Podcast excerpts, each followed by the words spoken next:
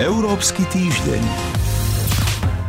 Prejav Žána Klóda Junckera o stave únie, odporúčanie Európskeho parlamentu začať konanie proti Maďarsku za porušovanie právneho štátu, kontroverzná reforma digitálneho autorského práva či koniec striedania letného a zimného času. To je niekoľko tém, ktoré rezonovali tento týždeň v Európskej únii. Dnes niektoré z nich rozoberieme so šéf-redaktorkou portálu Euraktiv Zuzanou Gabrižovou. Moje meno je Sonja Vajsová. Európsky týždeň. Približne pol roka pred Brexitom a 8 mesiacov pred eurovoľbami predniesol predseda Európskej komisie Jean-Claude Juncker svoj štvrtý a zároveň posledný prejav o stave únie. Najskôr si v krátkosti zhrňme, čo v ňom povedal. Vyzdvihol dobrú ekonomickú situáciu v Európe, no zároveň ju vyzval, aby sa prestala deliť a stala sa silnejším hráčom v svetovej politike. Pripomenul, že únia čelí mnohým výzvam, napríklad Brexitu, ale aj problémom s členskými krajinami, ktoré sa posúvajú smerom k neliberálnej demokracii demokracii a prezentoval tiež svoj plán na boj proti terorizmu či snahu presadiť zákaz niektorých plastových obalov do mája budúceho roka. Najviac sa však venoval migračnej politike, pričom jedným z najväčších plánov je investičná pomoc Afrike vo výške až 44 miliárd eur s cieľom vytvoriť 10 miliónov pracovných miest. Posilniť chce aj pobrežnú a pohraničnú stráž Frontex, a to do dvoch rokov na 10 tisíc mužov a žien. V prejave tiež vyzval členské krajiny k spoločnému solidárnemu riešeniu migrácie a teda k podpore reformy Dublinského nariadenia. Téma príjmania migrantov vyhráva alebo prehráva voľby, preto už otázka pre Zuzanu Gabrižovú, s ktorou som nahrávala rozhovor v ich redakcii. Je reálne očakávať v tejto veci kompromis? Tá téma je naozaj problematická. Jean-Claude Juncker vyzval súčasné rakúske predsedníctvo, aby urobilo všetko preto, aby nejaký aspoň rámcový kompromis prinieslo. Na konci dní reformu Dublinského nariadenia jednoducho potrebujeme pretože súčasný systém absolútne nefunguje a smerujeme ku kolapsu. A teda otázka je tej politickej dohody, že či a kedy nájdú politici prienik. Ten rámec je koniec rakúskeho predsedníctva, to znamená, že je veľký tlak na to, aby nejaká forma kompromisu vznikla, vznikla do konca, konca roku. Najspornejší bol to ale ostáva ten istý, hoci nie je jediný, a síce do akej miery, respektíve ako zabezpečiť, aby sa všetky krajiny podielali plus minus rovnakým spôsobom na znášaní toho bremena. V tejto súvislosti sa často hovorí aj o šengenskom priestore, alebo teda o voľnom pohybe osôb v rámci únie.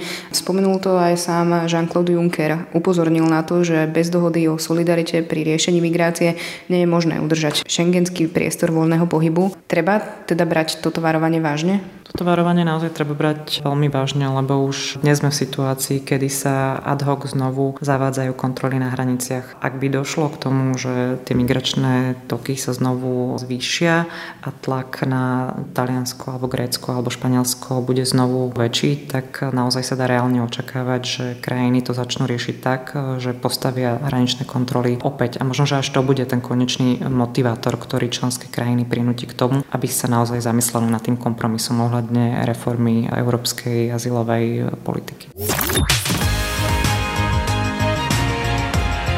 Európsky týždeň. Európsky parlament tento týždeň odporúčil začať konanie proti Maďarsku, čím aktivoval článok číslo 7 Lisabonskej zmluvy. Ten môže v konečnom dôsledku znamenať až sankcie v podobe stopnutia eurofondov či dokonca odobratie hlasovacích práv. Europoslanci sú väčšinovo presvedčení, že vláda Viktora Orbána porušuje zásady právneho štátu, teda hodnoty, na ktorých Európska únia stojí. Vieme, že v konečnom dôsledku budú o prípadných sankciách rozhodovať členské štáty a Polsko už opakovane zdôraznilo, že to podpory. Má teda vôbec Európska únia nejaké páky na to, aby vyvodila dôsledky voči krajine, ktorá porušuje tieto pravidlá? Postup podľa článku 7 je tá najväčšia páka, ako momentálne Európska únia má a je dosť nepravdepodobné, že niekedy prídeme až na, na jej koniec, to znamená, že niekedy e, dojde až na, až na sankcie. Je ale politicky veľmi dôležité, že ten článok 7 aktivovaný bol, že minimálne z Európskej inštitúcie urobili to, že oficiálnym spôsobom pomenovali, že máme v členskej krajine problém, či už v Polsku alebo v Maďarsku, pretože minimálne sme v štádiu, kedy tieto problémy, ktoré sú vážne a ktoré idú naozaj k základnom demokracie a základným pravidlám, aspoň pomenujeme ako problém. Potom je ale teda otázka, že či tie pravidlá sú, alebo nástroje, ktoré Európska únia má, dostatočné. Tie nástroje sú také, na akých sa členské štáty dokázali dohodnúť. To znamená, sú to členské štáty, ktoré neboli ochotné dať európskym inštitúciám silnejšie páky. Toľko šéf-redaktorka portálu euraktiv.sk Zuzana Gabrižová. Ďakujem vám za rozhovor. Ďakujem vám pekne. Európsky týždeň. Práva umelcov, novinárov, vydavateľov či scenáristov by mali byť posilnené. Za svoje diela zverejnené na Facebooku, Google či YouTube by mali od technologických gigantov dostávať peniaze. Európsky parlament totiž schválil reformu digitálneho autorského práva, ktorá posilňuje práva autorov a médií z oči voči digitálnym gigantom. Jej odporcovia tvrdia, že povedie k cenzúre internetu. Na technologické giganty si chcú posvietiť aj ministri financií členských štátov hlavne na to, v akej výške platia dane. Klasické firmy odvádzajú v Európskej únii daň vyše 20% digitálne koncerny menej než polovicu z toho. Európska komisia po hlasovaní verejnosti navrhla ukončiť striedanie letného a zimného času v Európskej únii, a to už v roku 2019.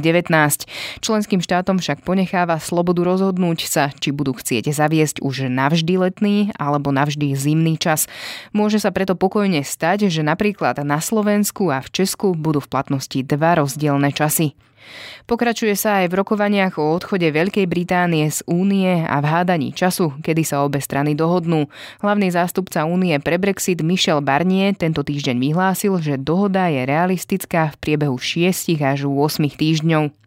Poslanci Európskeho parlamentu schválili aj zriadenie Európskeho zboru Solidarity, ktorý mladým ľuďom prinesie nové možnosti dobrovoľníckej práce, napríklad v oblasti vzdelávania, zdravia, ochrany životného prostredia či integrácie migrantov a žiadateľov o azyl. Zapojiť sa môžu mladí ľudia, ktorí dosiahli v čase dobrovoľníckej akcie aspoň 18 rokov a nemajú viac ako 30. To bola posledná správa dnešného vydania Európskeho týždňa. Reláciu pre vás pripravili Boris Koreň a Sonja Vajsová v spolupráci s portálom Euraktiv. Európsky týždeň.